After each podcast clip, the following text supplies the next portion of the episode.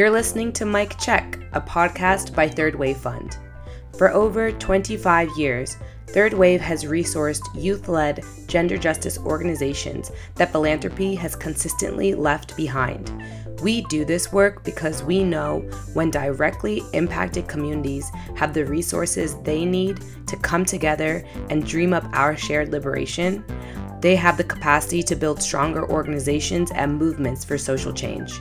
Whatever your relationship is to philanthropy, we're glad you're tuning in to hear directly from queer, trans, intersex, and sex working organizers and activists on their movement origin stories, what their day to day work is like, and how we, and especially those in the funder sphere, can best support them, not just in moments of crisis, but for the long haul. And I'm your host, Priya Dadlani.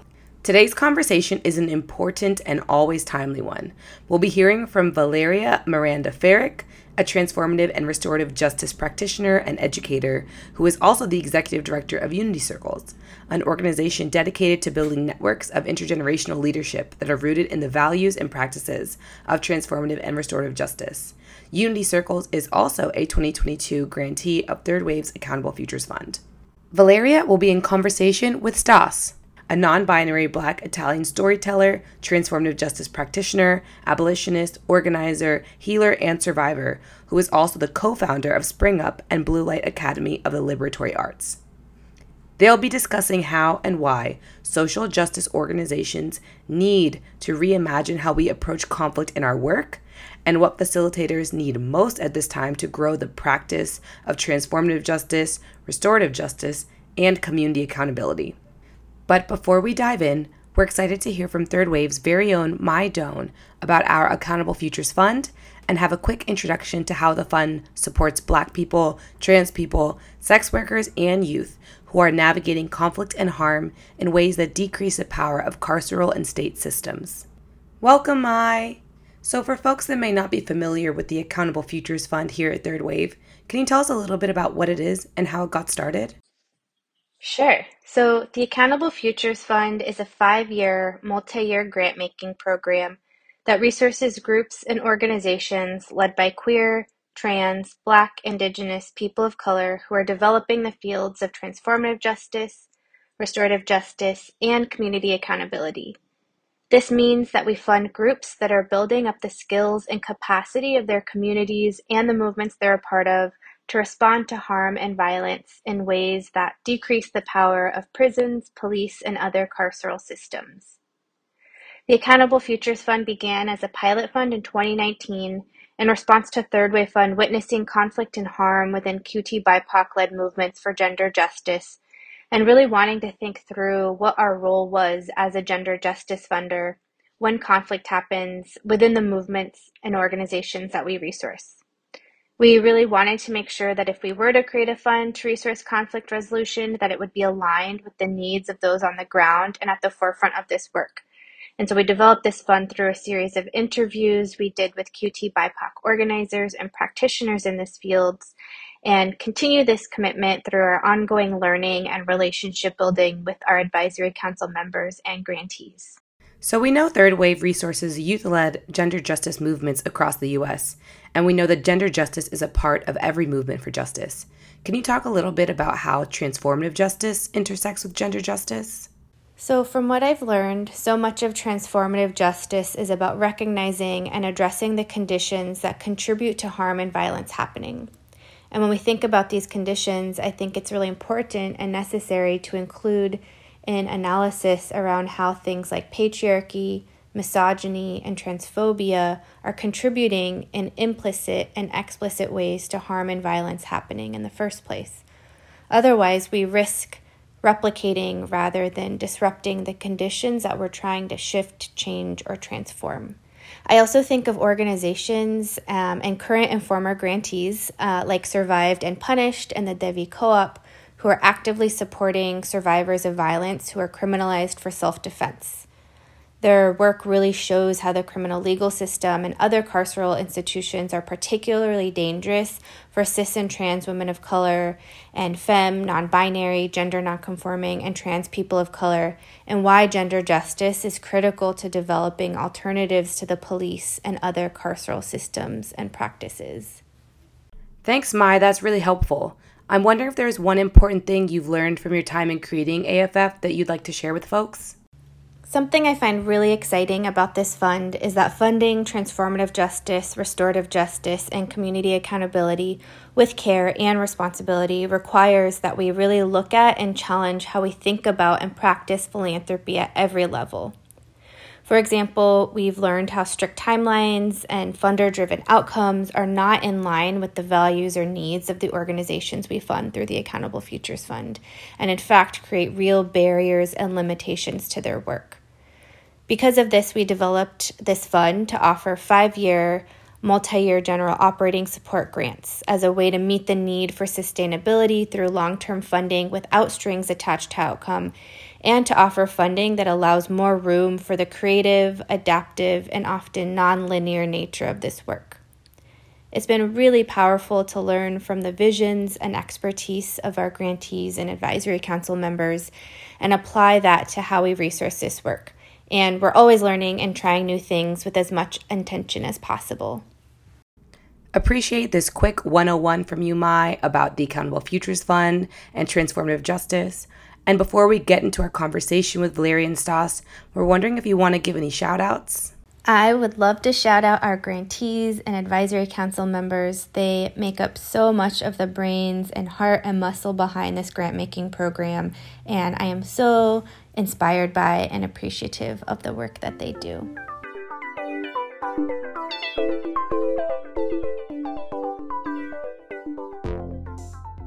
Hi, friends. This is Marie's, Sylvia, and Jillian, the development team at Third Wave Fund. We're not here to tell you to buy new sheets or improve your internet security, although you should definitely do that. We're here to ask you to fuel gender justice movements by giving a monthly donation to Third Wave. Whether you give $5 a month or 500, we need you. Find the donation link and other ways to support our work in the show notes. No coupon code required.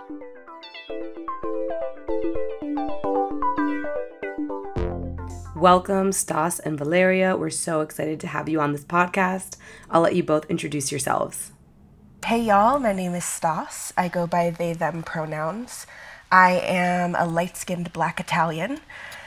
I was born in Italy but raised in Miami, so I definitely still identify with the South, but I currently live in Denver, Colorado on Ute, Arapaho, and Cheyenne lands.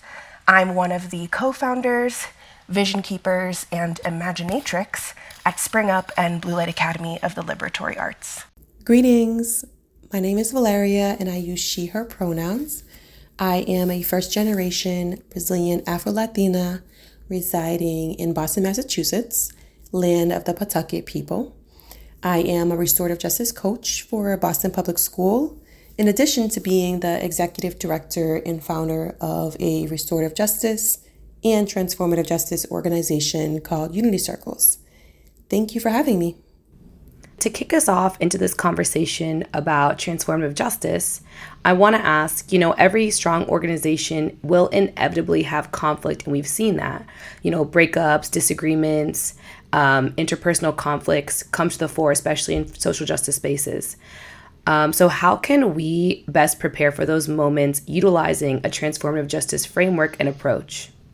Yeah, I think this is a really good question because it is so real. And I think that sometimes our organizations will like judge ourselves when we deal with conflict. But the reality is that this is present in every organization I've been a part of, every community. And I think when we try to avoid conflict and have this kind of perfectionistic approach, we're living into white supremacy culture. And conflict isn't necessarily about harm, it can be about strategic disagreements. Just because we're trying to move towards another reality doesn't mean that we all agree on the pathway to get there, on the best strategy to prioritize.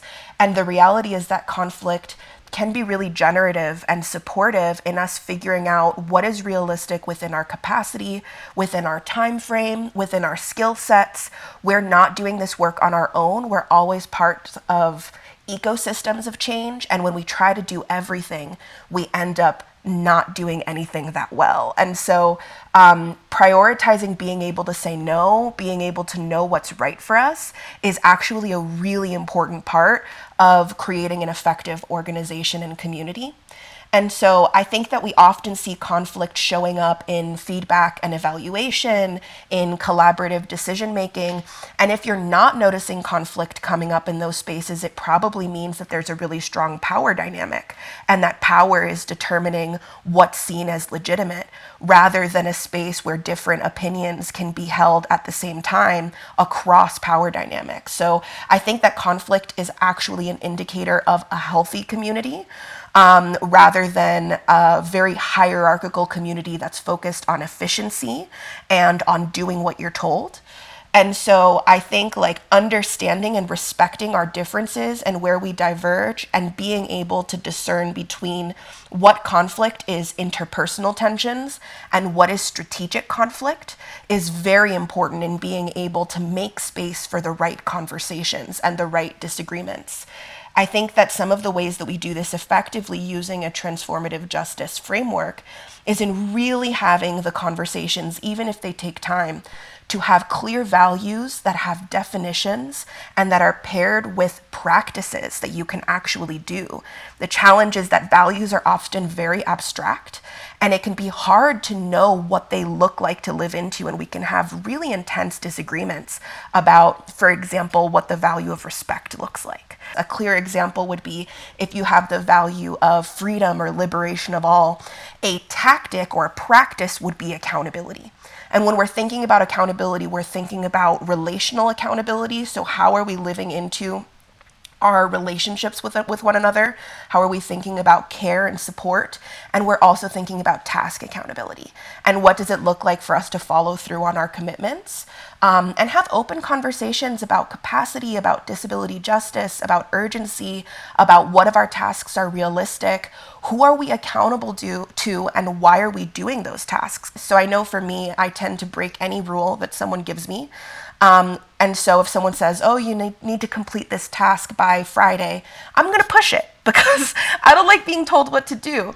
Whereas if someone tells me, you know, I need this information from you in order for me to do my next step because this project needs to be available to the community by the winter when they're dealing with this issue, I'm going to feel a different level of commitment to that task than if I think about it as a rule. So thinking about who are you accountable to, what are you accountable to them for, and building norms of accountability from the bottom up. Thinking about accountability as a personal commitment and then as a relational commitment to your colleagues, to your community, and then accountability to leadership and leadership's accountability to the rest of the community, rather than focusing on accountability as a top down kind of management strategy, I think is, is a really important lesson that we can learn from transformative justice. Ooh, thank you, Stas. I really appreciate that. And I'm going to pass to you, Valleria, if you want to add to that or speak to your own experience navigating um, conflict through transform through transformative justice work.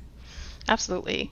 Um, thank you, Stas, for sharing. There's so much there, but I think something that has come come up for me that feels really important is um, I'm not sure. I'm sure you've read um, the essay "Dreaming Accountability" by Mia Mingus. I love this essay, um, this blog. Um, and for me, that has really shaped the way that I think of accountability and conflict. Uh, growing up, accountability and conflict has been very scary.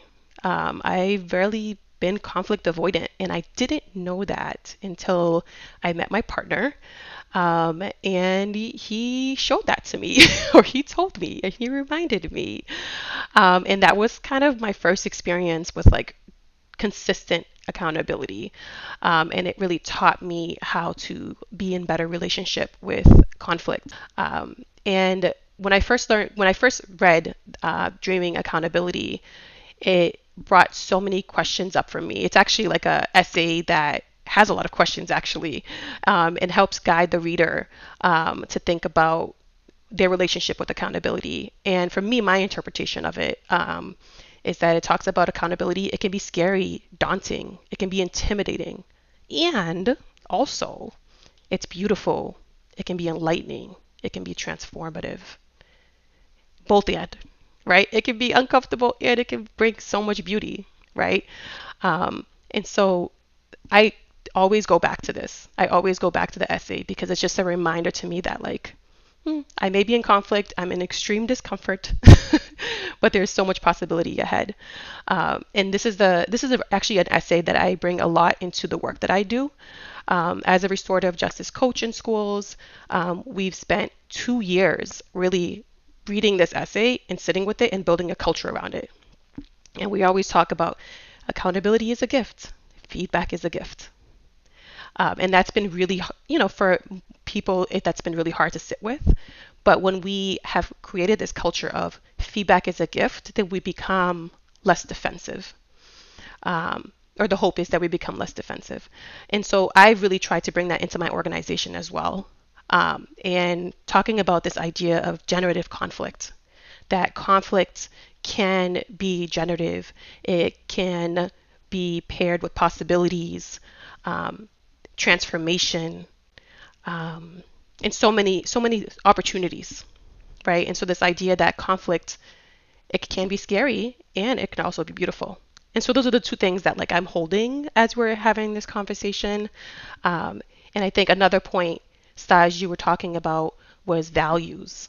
Um, two values that I really hold in this work dearly um, is curiosity and humility. And I say it all the time, curiosity and humility, because I've I've led and held I've had the privilege of holding um, hundreds, if not th- thousands, of processes over the past decade, both with young people as young as five years old to, I think, probably the eldest is 60 years old. And I say privileges because I've, I've been in spaces of vulnerability, right? Of people opening up their heart. So I just found that people, we, we, there's so much that we don't know in conflict, and it's just about holding people in that and that uncertainty. Curiosity allows us to just be more open to the possibilities. It allows us to be wrong and not come from a place of like I am right. um, and humility does as well. So those are the two values I really hold in this work, and I really try to uplift in my work in the community doing transformative justice, um, and also in my work in institutions, right? Because there's so much we know, but there's so much that we don't know, and there's so much beauty in that. Ooh, Valleria, there's so much there. I feel like you got my brain sparking, my mind, my body feeling, you know, I'm with you. I think that that last piece you were talking about so much that you don't know, that feels really critical for me because I feel like that connects to the importance of relationship building. I think that relationship building with other people as well as with an organization, you know, Spring Up um, this year is our 10 year anniversary as an organization. And it's really interesting to think about like how much history we carry and how that shapes the way we move as an organization. And um, I co founded the organization with my partner, my spouse. So I really resonated with what you were talking about of kind of navigating accountability in your relationship as like a real indicator of what this looks like. And our third co founder, um, Shaina, has been one of my closest friends since we went to Montessori school together and we were toddlers. And so the three co founders we've really known each other a really long time, and so much of what we do comes out of our relationships with one another. And it's been really important for us to think as we bring other people into the organization there's a gap there in how much we know about each other and how much we don't know about this new person, how much we know about the history of this organization and how much this person doesn't know about the history of the organization. We've been developing this document that's called the Conflict Misalignments and Endings document. And right now it's about 30 pages and it goes through the history of our organization based on the patterns of lessons we've found in the conflicts and endings we've had. So it doesn't have any specific examples um, that are naming people, but instead saying, you know, um, one of the core lessons for us is on abolition and what it means for us to be an abolitionist organization and some of the fallouts we've had with partners around our abolitionist stance and how that's kind of strengthen our commitment and our understanding of what we may gain and what we may lose from that stance. And it's opened up some really incredible conversations for our team to get on the same page as well as to have conversations about you know what brought you here? What were you doing before? And i think that that idea of feedback as a gift is really critical. For me that came a lot from learning about design thinking human-centered design participatory research um, and the value of humility as a researcher as a designer in centering those that you're designing for in how you in how you design a product, a service, an organization. And I think that human centered design in tech can be kind of icky, in my opinion. I think sometimes the way that it's framed can feel very white. Um, and yet, I've learned some really incredible tools. Um, that we incorporate in our trainings at Blue Light Academy to support people in centering feedback, seeing feedback as a gift, and having effective containers um, and uh, you know how you design a survey, how you ask for feedback really shapes the kind of feedback that you receive. So, getting feedback early and often can catch conflicts and disagreements before they escalate into harm or someone feeling really unheard and silenced. And that's one of the biggest issues that I see in organizations. When I'm, because we do a lot of consulting with organizations, especially in response to harm and conflict that they've had. Um, and so much of what we see is that people were trying to give this feedback and it was not being heard or there weren't containers to have real conversations about it while it still felt like something that was maybe a curiosity or something that was like a little bit off. But because you didn't talk about it at that point it escalated and it escalated and now people are furious and they're writing open letters on Instagram and the Slack channel is you know super passive aggressive and all of that. And you know if you have those containers for feedback early and often you can prevent things from escalating escalating to that point. Absolutely. Um, I really appreciate your framework and how, you know, Stas, we've been working together this past year around um, building a framework for my organization, Organ- Unity Circles. Um, Unity Circles, we were founded in 2012 as a grassroots organization, but really haven't been established until 2018 more formally. And as we're rapidly growing, we're realizing that we have to be make the I think I got this from you, make the implicit explicit. Right? And thinking about, you know, in, in regards to our relationship with conflict, accountability, how do we navigate those things? How do we explicitly na- create a culture of feedback? How do we, in you know, during the retreat and orientation, we're having one this Saturday, um, talk about this idea of generative conflict and have people sit with the idea of like, okay, what is the relationship with conflict in my life? And how have I navigated in the past? And this organization is asking me to lean into it. What's coming up for me? Right? Like having all these questions and sitting with it. Um, because this is what we do, right? In order to be doing transformative justice, transformative work, we need to transform. and going back to Mia Mingus, transformation is not easy. You know, I think about the butterfly metaphor, right? That caterpillar has to go through a lot of distress, or not distress, but like pain and discomfort um, in order to kind of evolve into a butterfly and to, and to gain wings in order to fly. Um, and so, how, as an organization, we've been really thinking about that with your support around how do we make this work a little bit more explicit and think about the institutional knowledge we have in our heads, these values we have in our heads that we truly believe in, that we um, we live, and put it into paper, I guess, or put it into writing, um, so that when people are joining us in community, they understand um, the beauty and also the challenges of doing this work, right? Because it's not simple. Transformation can look very pretty. Butterflies look beautiful, but the process to become a butterfly may not be so beautiful, right? Or may not feel so beautiful. So creating a culture of feedback is important. And also, um, creating a culture of calling in and calling out. Yeah, man. You know, at Spring Up, one of our core values is non binary thinking. And I think this binary between calling in and calling out is one that makes it seem like they're opposites. And, you know, I really appreciate um, Sonya Renee Taylor did a TED talk. I think it's something about cancel culture. I think that's like the title. But what she's generally speaking to is this framework of calling on and that calling in often is tied to this idea of offering an immense amount of emotional labor of like, I'm telling you this is wrong and I'm going to facilitate this whole empathetic learning journey for you that gives the impression that in order to tell someone that something hurt, you then have to also offer a lot of yourself. Um, and I think that calling out tends to be perceived as like a very public thing. Um, and I find that often a private conversation, if that doesn't work, then calling out can work.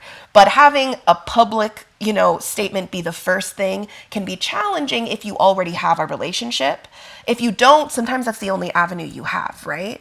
Um, but I really appreciate this framework of calling on that she speaks about because it's the idea of telling someone, hey, that's not cool, and Google it, you know, I don't have to do all the work to teach you, maybe hire a coach. You know, we at Spring Up, we have a, there's a collective of 11 of us and we offer coaching. Um, and a lot of the coaching we do is with folks who have committed harm um, or with uh, folks who are facilitating processes just to get someone else whose emotional labor is being recognized and valued to support you in going through that transformation journey. Asking someone to commit to that transformation does not necessarily mean that you personally need to be responsible for facilitating it because there are so many resources out there that once someone decides, I want to commit to this transformation, there are books, there are podcasts like this one, there's coaching, there are webinars, there are retreats, there are spiritual communities, there are peer groups, there are all kinds of things that folks can access if they choose to go through that transformation that doesn't require the person who experienced that harm to facilitate that process for them. And I think that I love that you mirrored back to me the making the implicit explicit because that is something I say on a loop because I feel like one of the things that it's often implicit in our organizations and communities is emotional labor and is the invisibilized labor of care and emotional support. And that is critical to sustaining our movements. And yet, often it does not get recognized, it does not get valued, it's not part of someone's job description. Or if it does get added to a job description, maybe you're the HR person, that's actually about state liability. That's not about care and support. And I think that when we make the implicit explicit, we start to notice the ways that white supremacy culture becomes ingrained in us through school, um, through these expectations of how power operates. Um, through these expectations of quote unquote professionalism, right? Um, that often get weaponized against people of color, against disabled people, especially neurodivergent people. Um, and that when those aren't made explicit, right, we end up falling into patterns that are expected of us outside of our general community. And those tend to be dominated by white supremacy, ableism, um, and capitalism, right? And I think that we have this assumption that when we step into social justice spaces, we are somehow outside of all of that we are somehow in this sort of utopia where nothing like that happens. And that's why people get so upset when those things become present. And that's why, like you were talking about, Valleria, the way that we do onboarding, the way that we set up the container for a training space is so critical because we have to be explicit about the fact that none of us are perfect that conflict and harm will show up in these spaces, and that we'd rather have them show up in these spaces because we then get to practice how we will respond with folks who are values aligned with us. And we start all of our trainings with this quote that was adapted from Bell Hooks. It's in the book Feminist Accountability by Ann Russo. And the quote says Rather than trying to control whether oppression will manifest, the focus is more on how we will respond when it manifests. We should think of it as inevitable rather than surprising. Because a commitment to anti racism or anti violence does not mean that you will never buy into privilege. What it does mean is that when you make a mistake, you are able to face it and make needed repair. I don't have a completely naive understanding that if we're all free, we'll all be perfect and we'll never harm one another. That's not realistic. But I want to have it so that our communities have the skills and the commitments to address when something goes wrong without needing to call on someone else. That's, I think, a core framework of transformative justice is deprofessionalization. And when I see this focus on we should have more social workers. We, uh, we should have more mental health professionals. You know, sure, that's great. But also, getting a license in uh, mental health is only an indicator of a skill set that we hope that everyone can learn, whether they get that credential or not.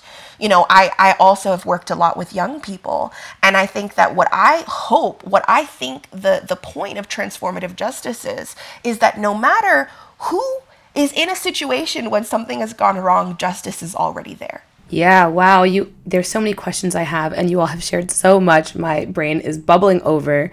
But you already kind of started speaking to this, Stas, um, and so I want to like ask the question, and then Valleria invite you to respond. So thinking about deprofessionalizing this work and bring like allowing it to be something that everyone in communities can access justice on their own. How do we do that? Like, how do we build that? Yeah, and I feel like Stas has spoken to this, but at its most basic is like transforming our relationship with conflict and accountability and seeing it as the human experience.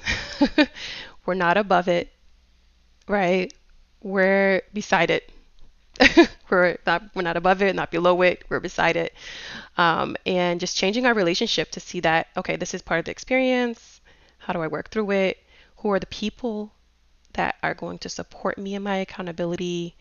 Um, I don't believe that you can hold someone accountable, but people can support you in your accountability, right? And so, who are your people?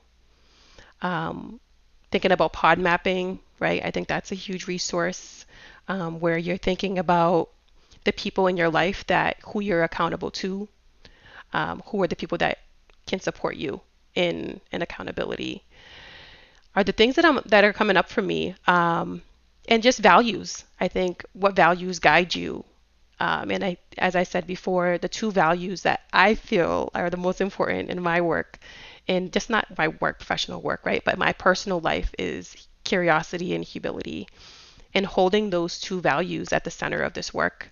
Yeah, I really, I really resonate with that so much. And I think in my experience, people often have a hard time yes. Identifying who is there for them. And an important thing is not to have also a perfectionistic ideal of what support looks like. And we designed um, safety and care plans that can support people in mapping out their support system, their the warning signs that they're feeling overwhelmed, their care plans, um, their boundaries, and one one core point of that at the beginning is that is that in conjunction with the pod mapping tool we make it so that it's not just general support people because you might turn to different people for different things. So, who's my support person when I'm working on taking accountability? That may be a different person from who's my support person that I like to get into my body and work out with, which is another form of care. That may be different from the person who brings me a lot of joy and laughter, which can often be even a young person in your life, which you might be uncomfortable putting that child on your pod map. But if that's the person who brings levity and joy to your life, then you can have kind of different facets of who you turn to for support without having kind of this perfectionistic ideal of the most well rounded, best best friend who knows everything about you and who can support you in anything that you go through, right?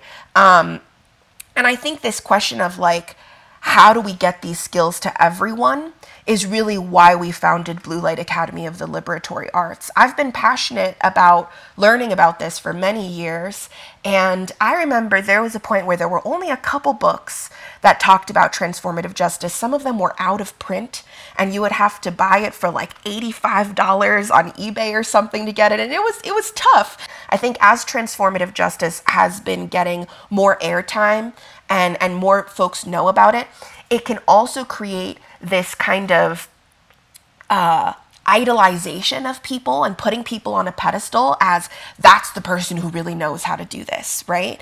And the challenge is that that's so contradictory to transformative justice. The point is that you're doing it with people in your community, in your life, and they will be imperfect. And the number of requests we get can you facilitate a process for us? I don't know you. I can coach you so that y'all can facilitate a process for yourselves, right? Like I've been working with Valleria to support her and her community in incorporating this. And I know Valleria. But like the point is that you are always going to be better poised within your own community than someone who's outside of your community that you idolize as knowing all the answers, right? Um, and so that's why we founded Blue Light Academy is to make this information more accessible to people and to provide easy access to support. You know, you can join our subscription community for $5 per month and get quarterly coaching with our team to support you in your process without necessarily paying the per um, coaching fee because we want it to be accessible to people. So I think that's super critical. One of the ways in which Unity Circles gets to lean into TJ is through our Transformative Justice Practitioner Program, which we refer to as TJPP. And it's a five month educational practicum experience for young adults ages 18 to 25 in the Boston area. And it's an opportunity for participants, young adults, to build community with each other as they learn how to embody TJ values and practices. And I think one of the great things about our program is the accessibility component. Um, I found in the past decade doing restorative justice work and recently, you know, starting to engage and lean into transformative justice work is that there are a lot of people who aren't able to access it because of financial means, right? Um, people are eager to eager to learn about these movements and these practices, but they may not have the time, the space, um, and the resources to access it. And so, what we have done is we've raised money to be able to stipend people um, and pay them as if it's a job. Right? You're coming in; it's a job to do this labor, to learn about your lineage, to learn about and to unpack the harm that maybe systems have caused and in addition in addition to learning there's so much unlearning that we talk you know we do. We talk about white supremacy um, and how internalized that is in, in everyone regardless of who you are as an individual. We talk about community accountability harm reduction safety planning crisis response right? And that's all labor right? And so the wonderful thing is that we're able to compensate them um, and with the hopes that they can take this learning and use it within their lives, right? Bring it back into their local communities um, so that TJ can be a reality um, and something that we can strive to in Boston. I love that. And I, I've been following your work for a while, and I've met some of the young people who have gone through the program. And I think it's very much living into what we've been talking about of like identifying that young people are already doing this in their life and just providing more access to skills and support and community to recognize that as a valuable contribution to their lives, to the people around them. I appreciate you both for sharing about the impactful work your organizations are doing. And I'm wondering how does philanthropy fit into all of this? And specifically, how can philanthropy deepen into solidarity with the work your organizations are doing and the movement at large? So, yeah, I think that how can funding and philanthropy fit into this? Um, we've been having some conversations as the advisory board about what the right design for this program is. Um, and I think that, you know, I've seen the way that funding can create a sense of urgency in the work, can really be um, forcing the organizations to really focus on their deliverables to funders over their accountability to their community right? Um, they're often focusing on how they report to their funders over how they share back with the community what they're doing. And in order to stay on the timeline and stay within the budget, they can sometimes prioritize following through on what they said to their funders over implementing feedback from their community. Um, over moving at the speed of trust. And I think that what's really critical for funders is to decenter themselves in the evaluation of a program. I think if you can focus on the way that the community is responding, um, valuing the way that a program adapts based on what's actually necessary for their sustainability over making sure that they completed all the deliverables. I think that Third Wave Fund does a really good job of being flexible and responsive to what the organization says they actually need. Um, I think that, you know, we at Spring Up have been funded by Third Wave Fund in multiple different uh, grant programs. Um, and I think one of the things that I've really appreciated, which is also true of the Accountable Futures Fund, is the multi year funding. Um, I think that especially when we're talking about trend funding, um, there may be organizations that get a huge influx of funds and they grow to meet that that size. You know, they hire team members, they commit to programs that meet that size, and the next year or two years later, that funding disappears and it's not sustainable to stay at that scale. And that is something that really concerns me because I've seen now at this point i've been doing this for over a decade i've seen a lot of really incredible organizations close after they seemed like they were the darlings of funders. They seemed like oh wow everyone's so excited what they're doing and they're growing at this rapid pace and then all of a sudden they can't maintain it and they close. Um, and so thinking about multi-year funding thinking about sustainable funding thinking about funding for general operating rather than for a specific program i think especially when we're talking about incorporating this sort of of conflict strategies? How are you strengthening your relationships? So often, the funding that you receive is for a specific program, and it's difficult to allocate that funding towards your internal strategic planning and your relationship building and mutual aid for your team members and giving people paid time off because those things don't fit neatly into the line items for your program. And so, thinking about general operating funding for multiple years is something that I think would be critical in order for organizations to be implementing the ideas that we're talking about. I also think that when we're talking about the next generation of leaders of transformative justice and deprofessionalization, a lot of folks are not going through the hassle of becoming a 501c3. Um, and I've seen a lot of groups also have really tricky relationships with their fiscal sponsors who are taking credit for their work, who are policing how they implement things. And so a lot of TJ groups that I know are unincorporated or are an LLC rather than a 501c3 and cannot receive funding from the vast majority of funding that's out there. We at Spring Up, we're a um, co op, we're a worker co op, so we're co owned um, by the team members.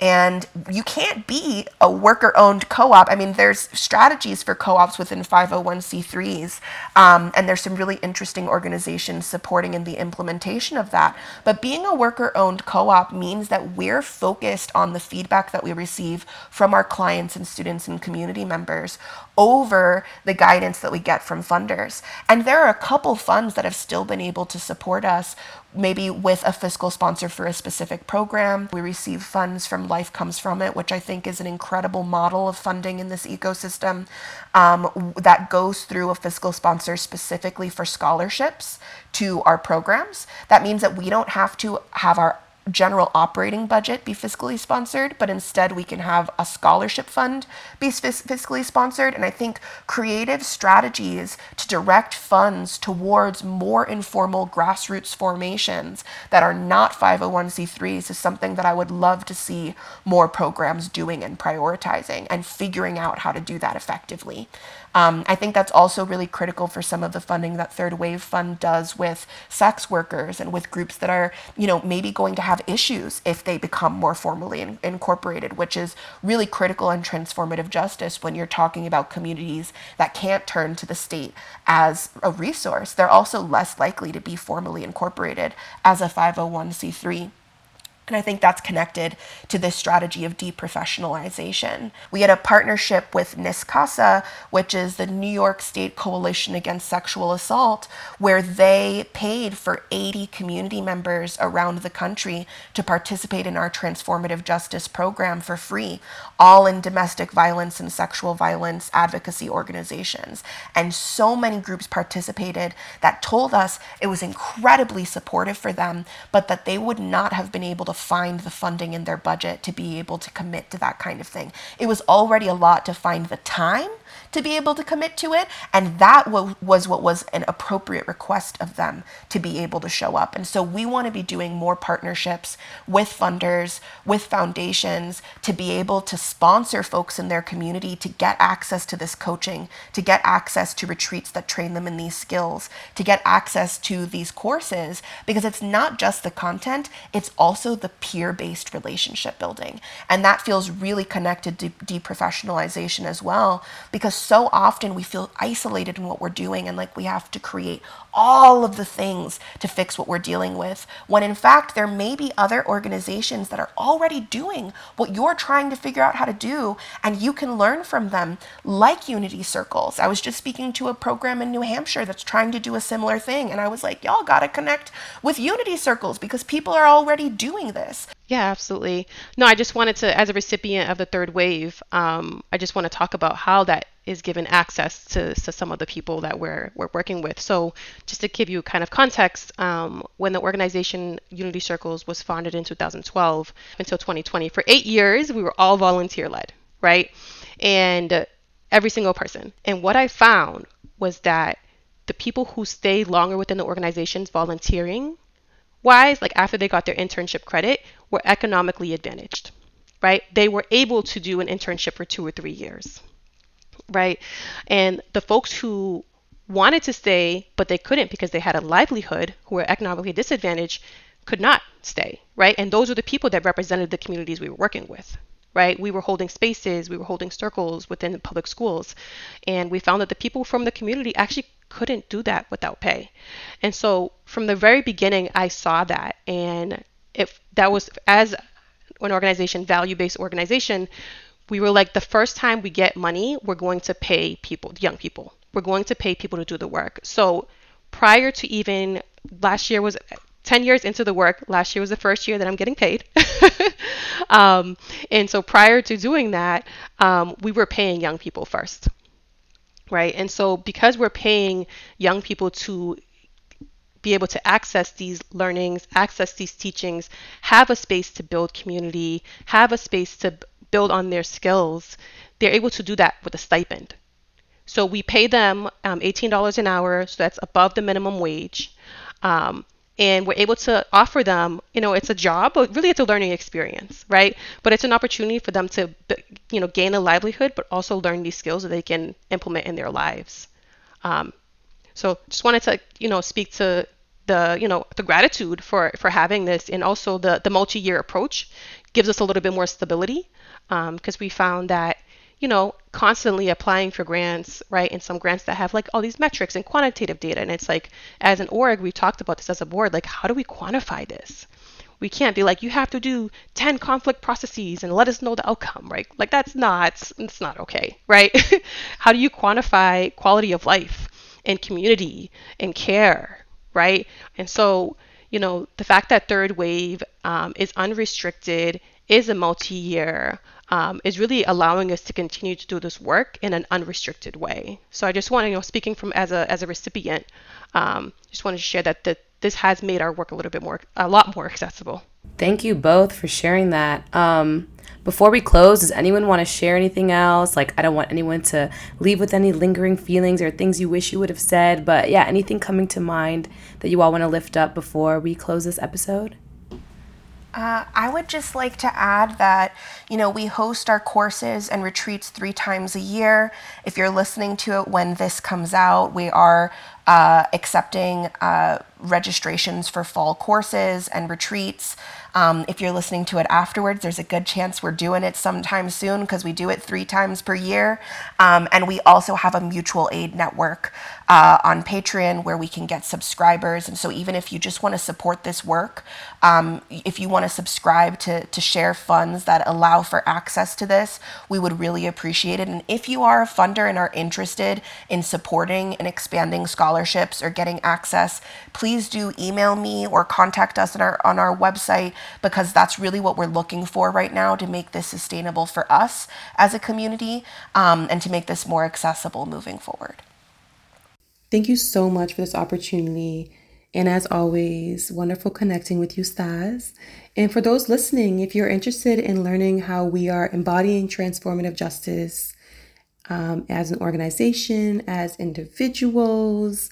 Check out our website, check out our Instagram handle. Our website is unitycircles.com, and our Instagram handle is at unitycirclesboston. Boston we're continuing to learn, we're continuing to unlearn, you know, so this this this work is very humbling. Um, so we appreciate you all being on this journey with us, and we hope to continue to learn with you as we navigate this world. Thank you. Thank you so much, Stas and Valleria. We're so grateful to you both and all the gems you dropped during this episode. If you're listening and curious to find out more about the work Stas and Valleria do, or tap into the resource, resources they shared, check out the show notes. And that wraps up Mic Check episode 7. Stay tuned for the next one. This episode was produced and edited by Priya Didlani and Monica Trinidad with support from Mai Doan. Our intro music was created and produced by Jordan W. Carter. If you want to hear past episodes, find us on Spotify, SoundCloud, or Apple Podcasts, and visit our website at thirdwavefund.org under the podcast tab and see the episode transcription and guest information. If you like this episode and want to show us some love and help our podcast reach beyond our networks, you can do so by subscribing on Apple Podcasts and leaving us a review, following us, and liking this latest episode on SoundCloud or Spotify, or by sharing this podcast episode on social media. See you next time.